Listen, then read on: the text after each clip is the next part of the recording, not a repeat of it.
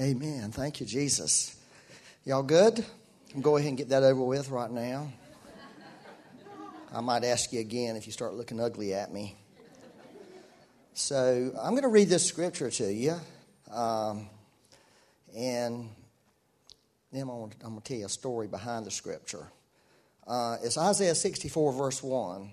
And I just really think this is one of the most beautiful scriptures ever.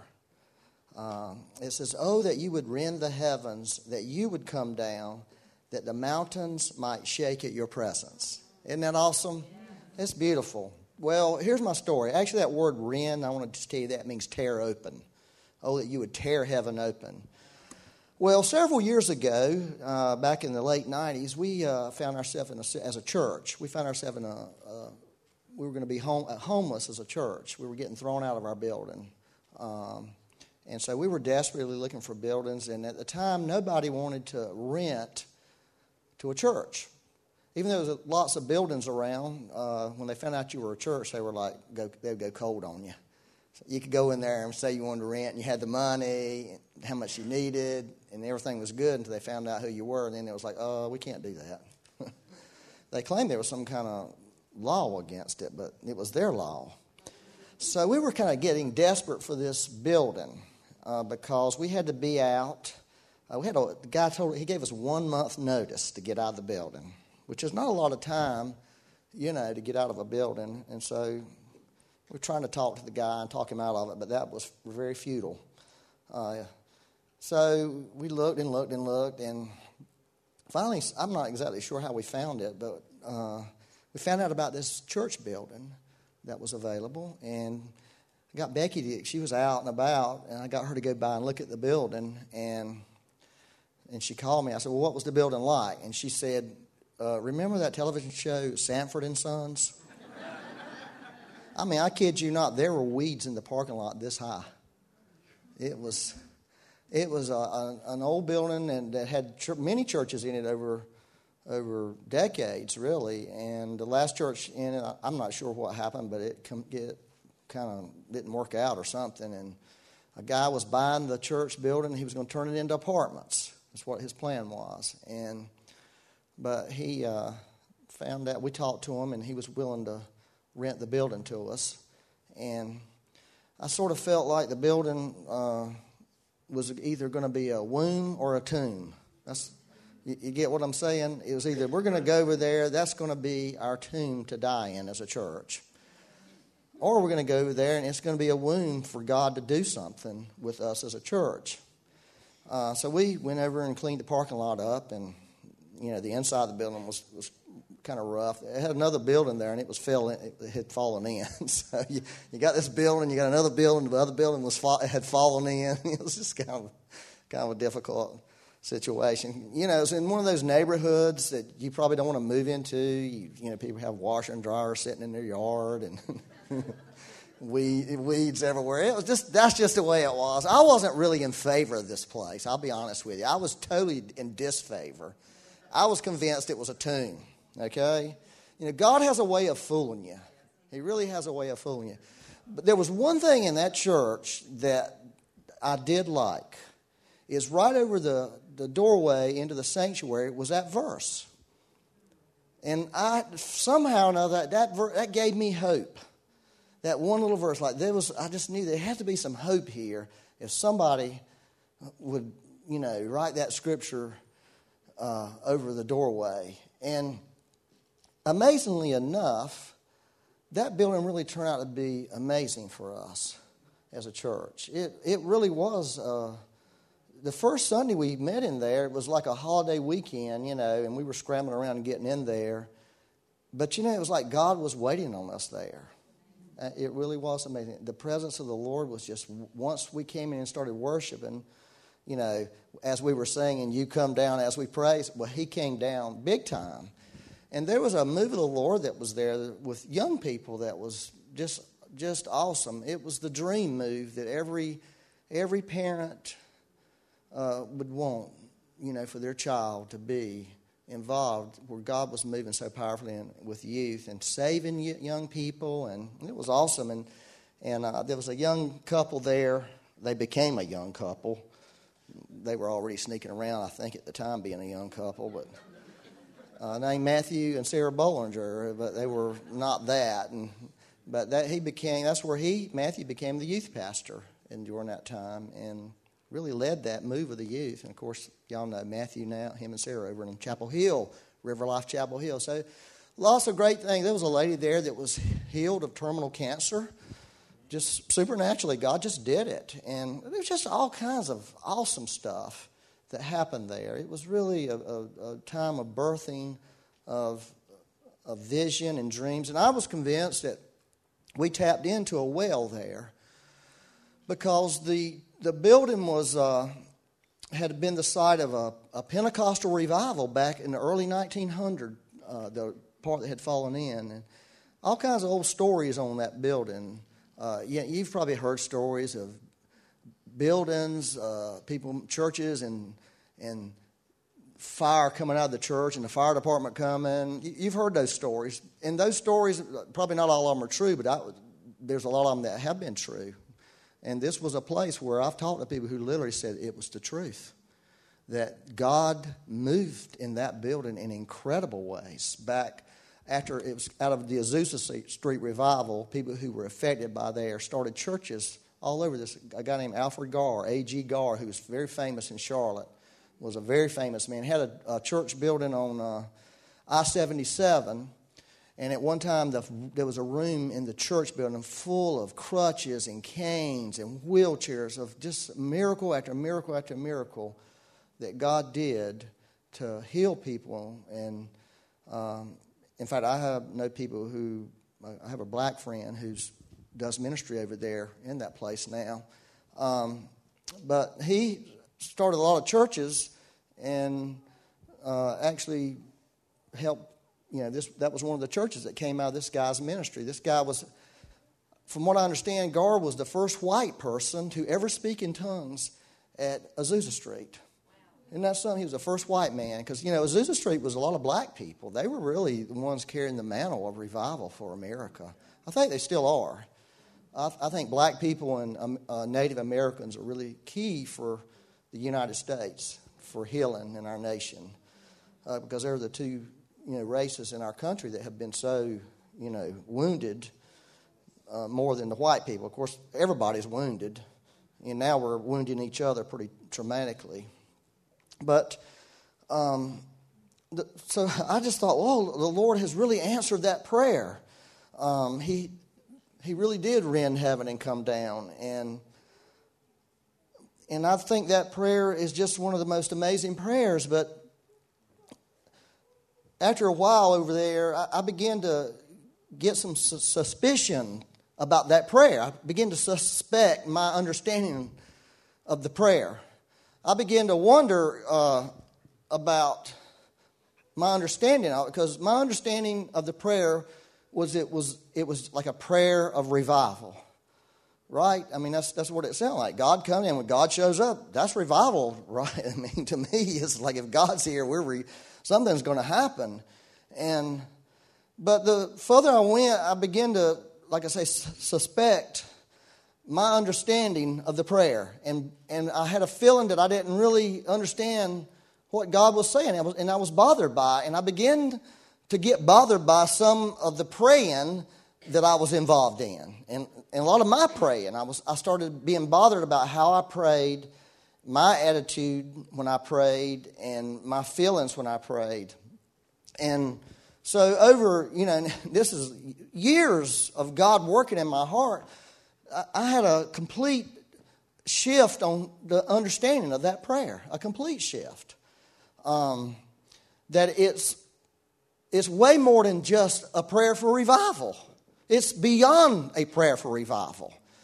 It would include revival because it's such a great prayer. Uh, and, you know, we were taught as young people this principle by Arthur Burt that the greater includes the lesser, but the lesser does not necessarily include the greater. In other words, uh, because this prayer is so great, many things are included in it, including revival. Many things. And so when you reach for the greater, you're going to get these all these lesser things. And so I began to reach for the greater. And this, this is what I found out. This is what I found out that no amount of praying and no amount of worship, and no amount of fasting, no amount of prostrating, no amount of serving, no amount of giving will open heaven. None of it will open heaven. None of that will open heaven for us. And I'm, i want to show you this this morning. I want to show you and prove to you that heaven is already opened. Heaven's already opened. Heaven's already open. And I think what I've, what I've come to learn is in those prayers, like praying for God to move, praying for the presence of the Lord to be manifest. It's more about me. It's more about my heart. It's about more about me getting in tune and in rhythm with God and, and being able to see what God's doing and understand what God's doing so I can flow with what God's doing versus trying to get God to do something. And that's really the thing that I began to learn. And it was a it took me a long, long, it took years for me to really come up and, and really understand what I'm sharing with you today. But I do love the prayer. I do think it's a beautiful prayer in amazing ways. But here's what, if you look at the prayer, this was Isaiah uh, praying the prayer, and the first thing that he, he prayed for was a person. That's what he said. Oh, that you would come down. He wasn't praying for a, you get what I'm saying? He wasn't praying for a revival. He wasn't praying for a move of God. He wasn't praying for any supernatural acts. He wasn't praying God to deliver anything or do anything. He was praying for a person. Lord, that you would come down, that heaven would be tore open, and that you, God Himself, and like I said, the greater income includes the lesser. When God comes down, He brings stuff down. He brings things down. He brings actions down. He brings all these things with Himself and, and sometimes we get so caught up on those things that we begin to miss that what we're really wanting is this person to show up. And not trying to just have a, a gift or a supernatural encounter, you know, with a spiritual gift or some, some anointing like that, which all of those are awesome. We want all of those. I would never say we don't want them. So, really, the, the prayer's been answered. You know, in the Old Testament, this is the way it worked Lord, move. God would come on a prophet or some king or something, and God would really move and do stuff. And then God would lift on that, off that person after it was finished, or if the person passed on, moved on to heaven. And see, I think this is why this is so important. I think that we apply, and, and a lot of our way we approach God and we approach our Christianity, it has, it has a lot of Old Testament uh, mindset on it. Old Testament is shadow. It's not the substance. And so we have a lot of shadow in our Christianity. We have a lot of things we're trying to do in the New Testament world that's based on the shadow versus based on the substance. And see, what God has to do, He has to transform our minds and change the way we think and begin to teach us what the Bible really teaches so that we can begin to cooperate with the New Testament mindset of God, the new covenant of God. It's not that this was a bad thing. It's not this was a wrong thing. Okay? It was just, it's not the full thing. The full thing is this person of Christ coming and Him bringing what He wants to bring when He comes. And so God wants to teach us how to really believe something and adjust our thinking to what His thinking, the way His thinking currently is. And even though the Lord doesn't change, right? He never changes, but he changes the way he operates. He changes the way he does things. Y'all, y'all know that, right? Let me read this scripture to you. This is, this is powerful. This is a basis for life. Uh, Matthew 27, verse 51.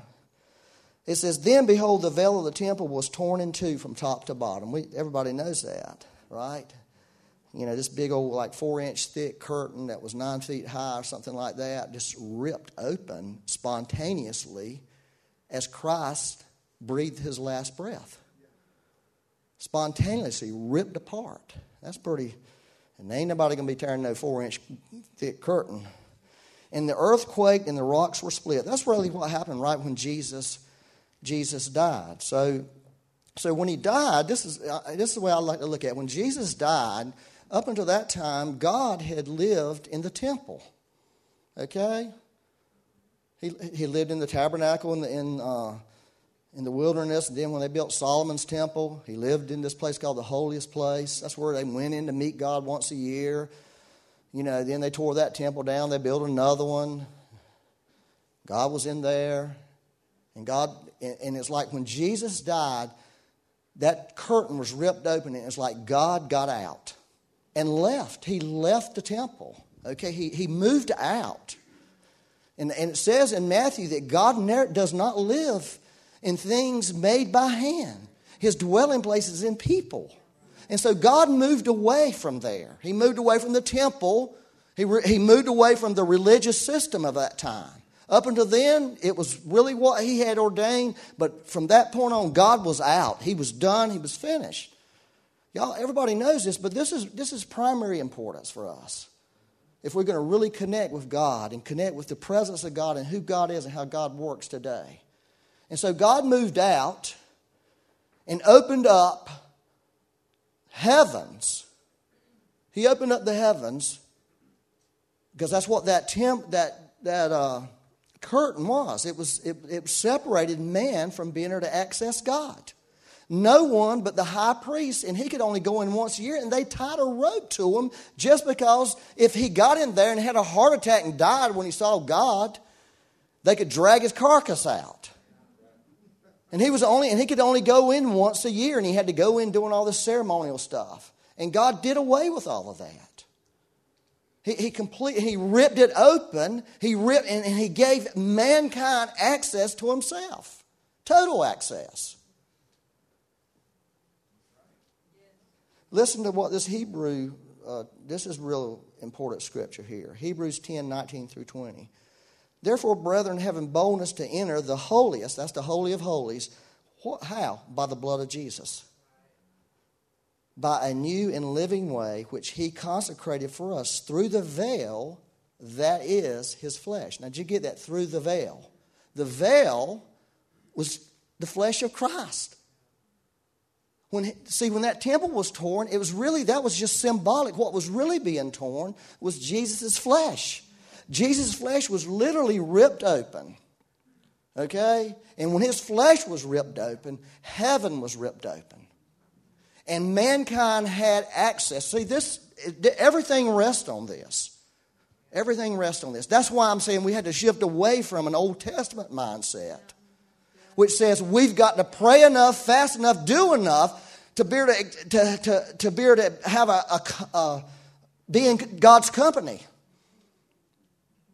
That's not the gospel. That is not what Christ did. Christ made himself the veil. He allowed himself to be ripped open.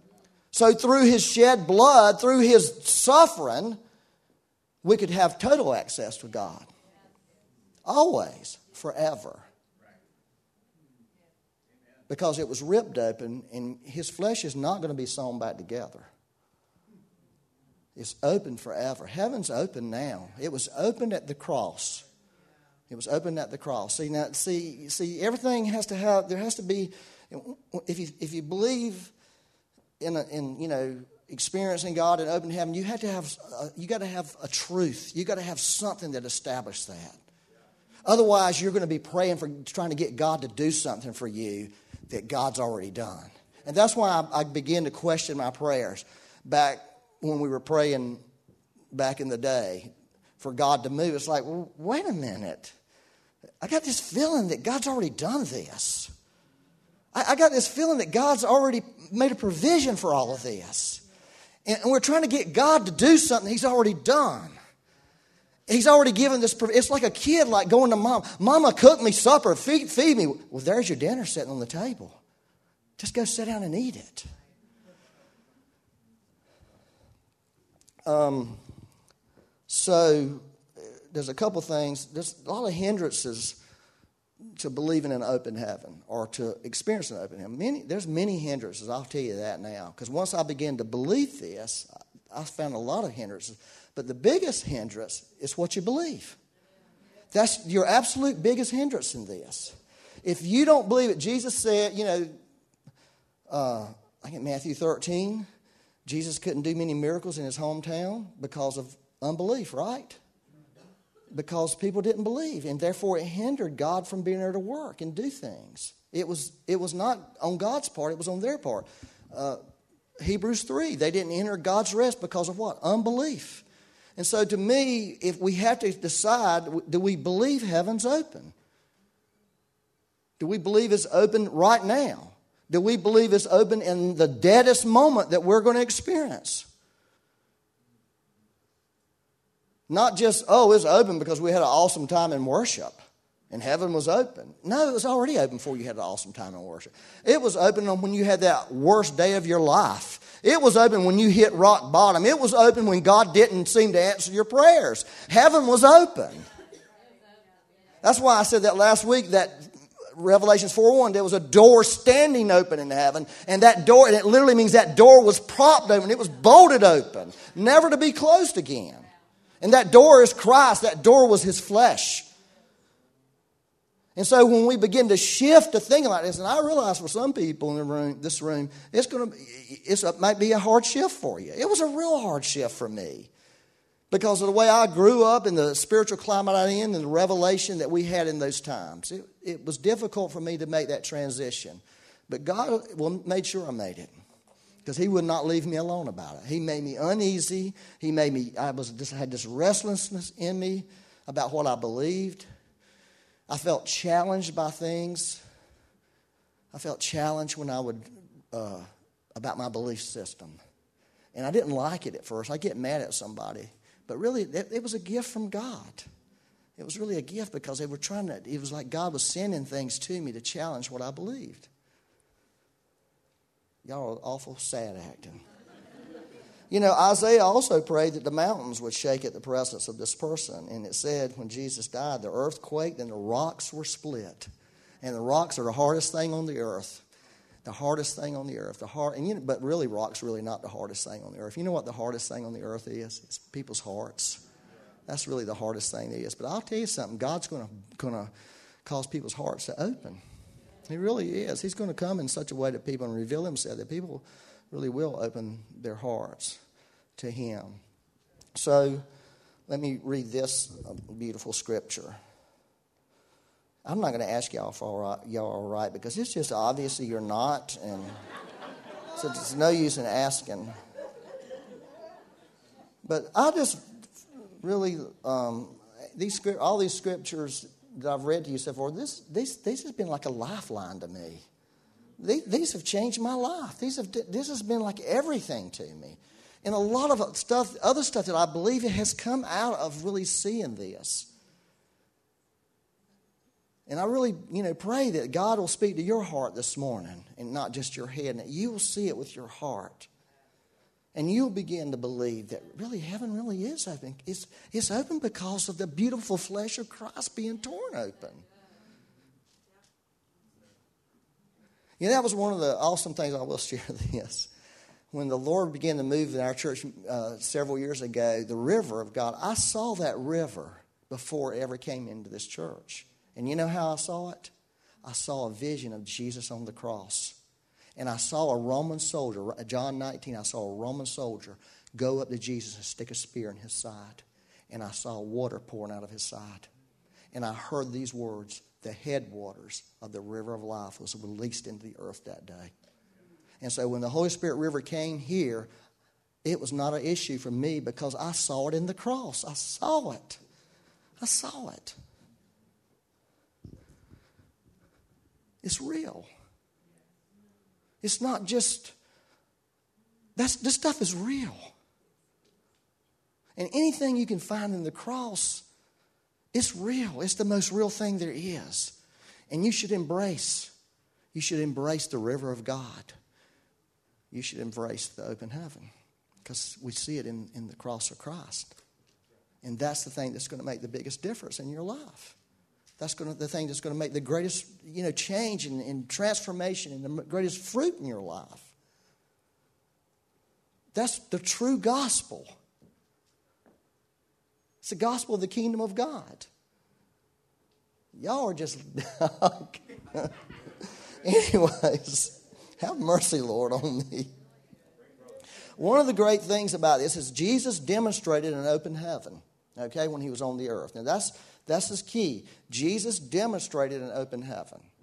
Now, the way this thing works is, is God answered Ezekiel's prayer in Christ.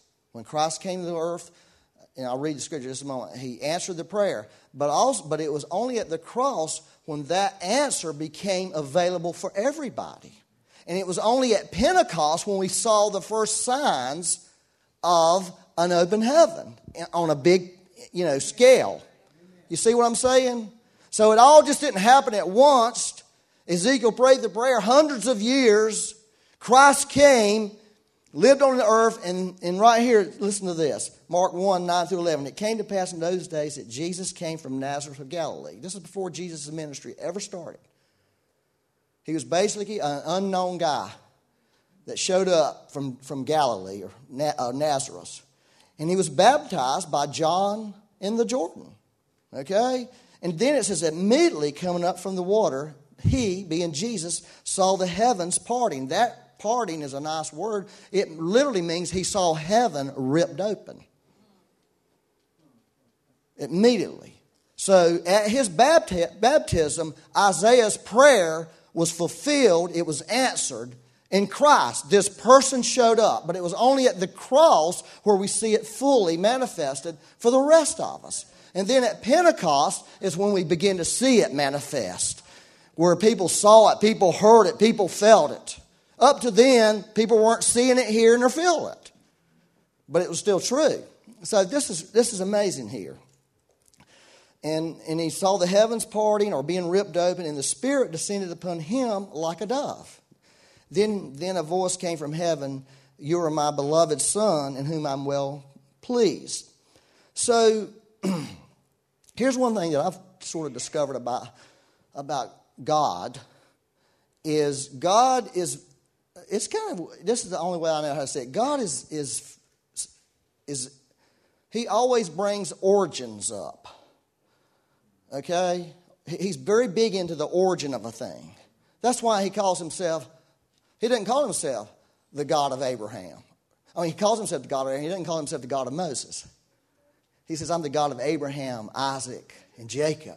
Those were the patriots. Those, those were the fathers. And that's why it wasn't that he wasn't saying, No, I'm not the God of all these rest of these clowns that came along and showed up. Of course he was, but he is reflecting himself back to the origin. It's like that, and I discovered this through studying Elijah and Elisha because it was perplexing to me that Elisha was double, had double anointing, double miracles. He was better than Elijah, he was greater than Elijah. But God reflects back to Elijah, not to Elisha.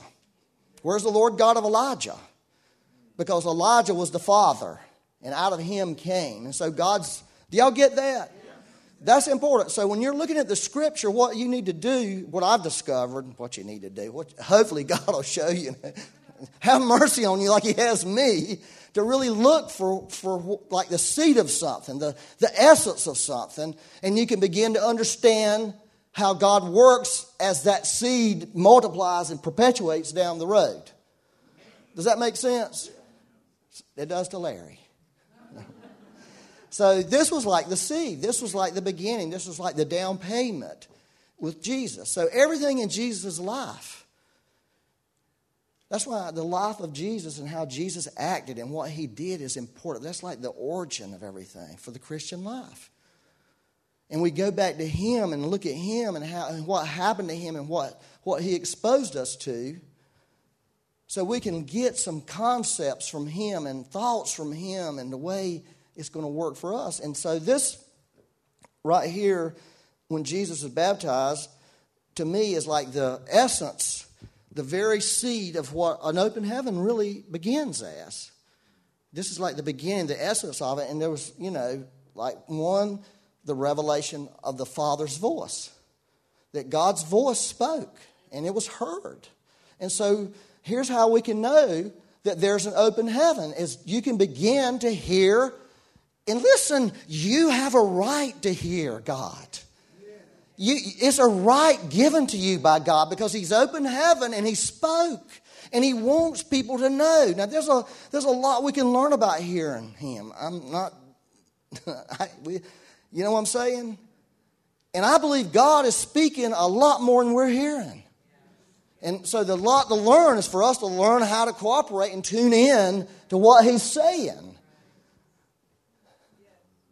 But we have a right. The Father spoke.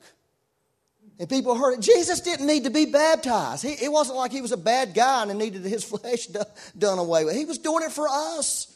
He was showing us something. He was demonstrating something for us so that we could follow him. And part of that following him is hearing the Father speak. And it's significant what he spoke to him, right? You're my beloved son. He spoke identity to him. And so that's another thing we can tell when there's an open heaven is, is people are starting to get a glimmer of true identity as sons and daughters of God. That's just not some, you know, happy teaching. That's, a, that's something that's real from heaven, that God wants us to know who we are. And that's one of the things as you begin to, to experience this open heaven, you're going to experience a father you're going to experience a father. He's going to reveal himself to you as a father. And he's going to do what a father does. He's going to speak to you. He's going to speak to your heart. He's going to speak, speak to who you are. And when you're trying to be something else, he'll speak to that. Like, don't do that. You make a terrible Marlin. You don't have no hair. You're not big. you wouldn't be a good Marlin. But you, you're good you, though. You know, you're my beloved son, whom I'm well pleased. Hey, you know, this is what I've discovered about people is pretty much all of us really is most people it's dignity. People don't have dignity. Deep down in their heart they don't have they don't feel honored they don't feel loved they, they don't feel like they measured up. I think everybody in this room we've all felt that at times. And see that's what god was doing there. He was trying to, to say and he was trying to tell us that this is before Jesus did any stuff, so it was, not, it was outside of what he did. That God really wants people to have dignity. And I'm going to tell you something. These people who do these crazy things, like kill, uh, run cars into crowds, there's something, there's some, they got demons. I guarantee they got demons, okay? Because that's being driven by a demon. But there's also behind the demon, there's somebody that's hurt there's somebody that's wounded badly. There's somebody that's suffering. There really is. And that's why God wants to, to show up in the world is, is, to address that. That's why He gave an open heaven. Because He wants people to have dignity. He wants to, people to feel esteemed and honored and loved. And people do not feel that in the world. They really don't. They feel like they don't measure up.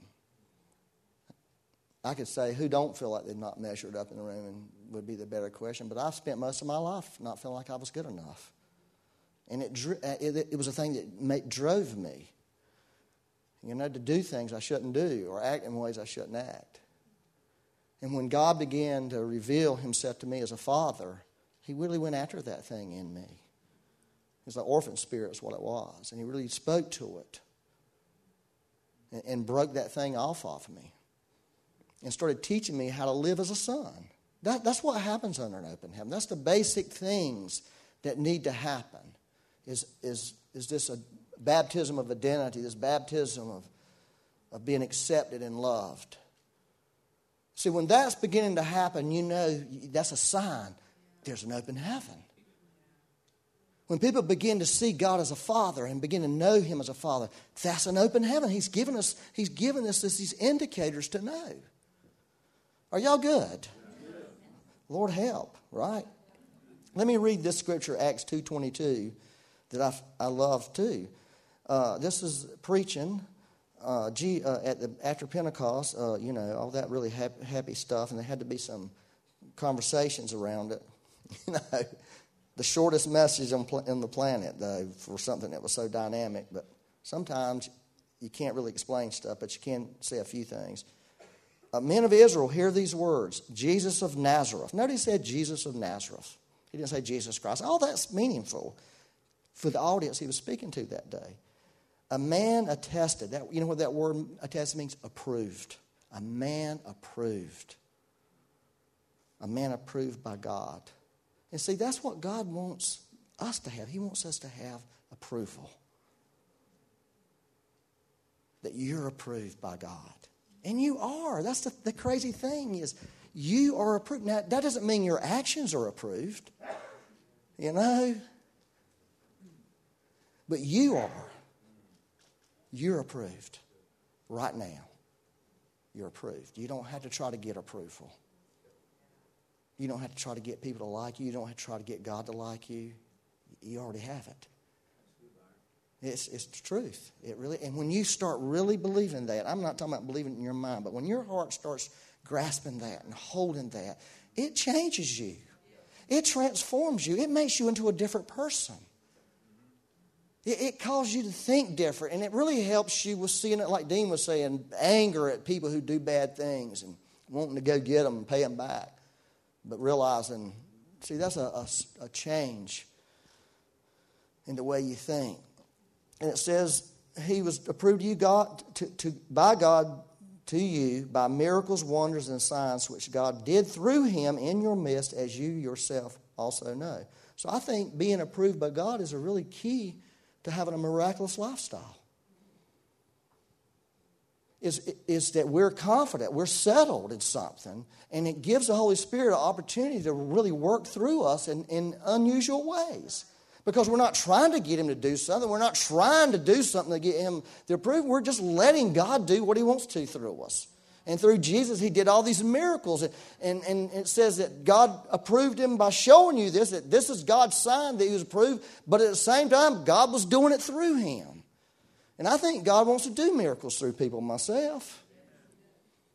And I think that's part of what God wants to do is get people to a state in their life where that they are, feel secure in God and feel accepted and feel loved. And God can use them in, in, in ways where it won't mess them up or mess up the people that they're trying to minister to. Is this making sense? Anyways, the other thing that happened to Jesus was oh, I wanted to say this. Let me make sure you get this. When you're approved by God, it helps your confidence. Okay? And here's the truth when you're being tried and you're going through bad things, I'm telling you, the one thing the devil wants to get from you is your confidence. Because he will go, that's why I says don't throw your, because we have a tendency like, yeah, I'm just, I'm dirt. You know? You know what I'm saying? I'm just dirt. Look what's happening to me. And people are telling you, this wouldn't be happening if you didn't do something bad. you know, it's an awful day when people start telling you that. Byron, all this stuff, bad stuff happened because you're bad. There's something bad about you. So that'll, yeah, the, your confidence will get seriously challenged. And you know, when the, Jesus faced the devil after he heard this from God, what was the thing the devil kept saying to Jesus? Jesus said, God the Father said to Jesus, You are my beloved Son in whom I'm well pleased. The devil was saying, Oh, if you're the Son of God, jump off this temple. If you're the Son of God, do this, do that. You know what I'm saying? See, the devil is going to challenge that in you. He was trying and say he put this word in Jesus, if you're the Son of God. Wait a minute. Am I the Son of God? Did I not hear the Father say that? He puts this doubt in us. That's how he gets us. He get, this doubt comes and we begin to question who we are. And when trouble comes in your life, you will begin to really question really who you really are. You'll question everything that God ever said to you. Everything. You'll think, is it, was it a pipe dream? Was I just delusional? You'll come to, well, maybe I am delusional, Lord. I just give up. I'm delusional. I'm messed up. You know, I've had those days. I, I'm done, you know. But that's what the enemy does. He tries to get us to doubt. And if he can get you to doubt, he can get you confidence. If you, if you go down that road of doubt too far. Now, doubt, doubt's normal in our life. Everybody has doubt. But I'm just saying when the devil comes into your life and starts talking to you, you do not want to entertain that doubt. You do not want to mess with that doubt. Because if you do, it's going to really hurt you. The other thing, I'm, I'm getting close to the end just in case you were wondering.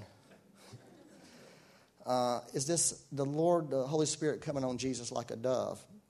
You know, you wouldn't think that, right? You'd think he'd come like an eagle or come like a lion and just wrap himself around. I mean, you know, like a dove, seriously?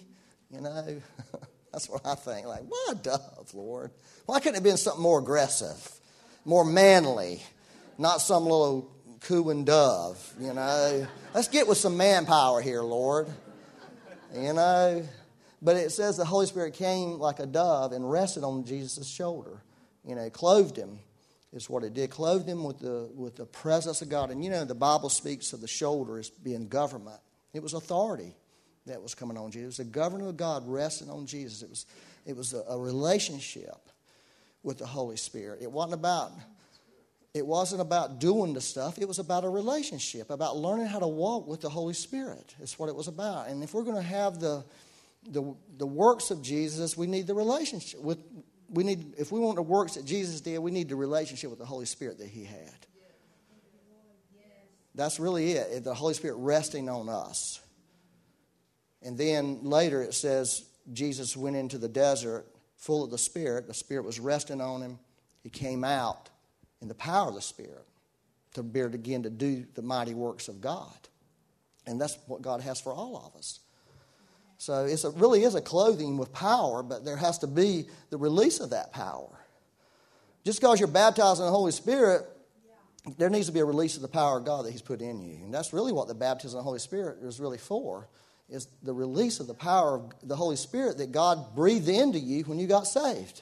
Because the disciples, Jesus breathed into them, said, Receive the Holy Spirit. Then he said, Wait for the Holy Spirit to be poured out, and then you'll have this power that'll come on you. Somehow or another, we're, we're lacking that power, and I think some of that has to do with our insecurities. You know, and our unbelief, and all those things mixed together hinder us from really moving in what God has for us. So, you know, the Holy Spirit's a person, he has a voice, he wants to be treated that way. So the last thing I wanted to say is, if it's not already obvious, is we we already we have an open heaven. Instead of praying that God would open heaven, we need to ask the Lord to open our eyes to see what God's already done, so we can tap into what He's done. We need to see this open heaven so we can begin to experience this open heaven and not live our life by, by formula, by rote, by this, by that, by be, but be led by the Spirit.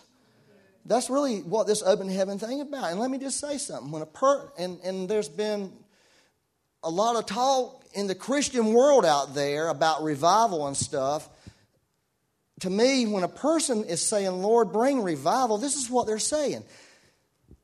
They're saying, I got this hope in me that God is going to do something. God's going to do something and life will be better than it is right now. Now, there's nothing wrong with that prayer. There's really nothing wrong with it. Lord, I got this hope in me that you're going to move in my life. You're going to revive me. You're going to revive the passion in my heart that's not so passionate right now. That my life can be different, my life can be better than it is. It's really true uh, what one person said is revival is not God's highest. It's really not God's highest. God wants us to live always full of passion, burning. But let's face it, life takes its toll on all of us. Everybody in this room, life will take its toll on you. So, revival may not be God's highest, but when we need revival, we want it. Okay? And so, we've never come to a place in history where men did not need revival. We've never come to that place. We need revival. The church needs revival. The world needs Jesus really bad. So, amen for that, right? I hope y'all getting that. So, okay, Lord, help us to get the heavens already open. Help us to start living like that. Begin to show us the hindrances in our life, the unbelief, and there's a lot of other hindrances that we have. So, Mm, thank you, Lord. I just want to ask the Holy Spirit to come on you right now and rest on you a second. Now, I know some of you, this is going to mess with your theology a little bit, but I don't really care. I really don't care. Because you know what? Everybody in this room, we need to change some of our theology. We need to change some of our thinking. We need to change some of our believing. And we need to thank God that when our stuff gets, starts getting messed with, that God is messing with us. God's trying to talk to us, trying to reveal some things to us. I pray that God reveal to you how precious the opening of the heaven is in His sight. That is so precious that it was His Son ripped open, ripped open. I pray that we could all see that and know that and begin to live that way. Lord, we thank you today for an open heaven. Lord, instead of asking you uh, to rend the heavens and come down, Lord, we're saying, Lord, you've already rend the heavens. You've already come down, Lord. You've already shook the, the earth. You've already shook it. And Lord, we're just saying once again, like he, in the Hebrews, it says, once more heaven and earth will be shook. And I pray for a, a freshness of what you've already done, that you'd reveal to us afresh, a fresh revelation of an open heaven, a fresh revelation of what Christ did at the cross. The power of the cross, the glory of the cross, Lord, would be made real in our life, Lord, that you were torn open, Lord. You were torn open. You were the veil, Jesus. And you allowed yourself to be ripped wide open so that we could walk right into heaven and we could have total access to the Father. I just thank you for that today. I bless you for that, Lord. I pray you'd release the reality of that in our hearts. It wouldn't just be an understanding in our minds, Lord, but it'd come deep in our hearts. It would come deep in our hearts, Lord. Teach us how to walk in your ways. Teach us how to know these things by the Spirit, Lord. Lord, I just ask you in Jesus' name. Thank you, Lord.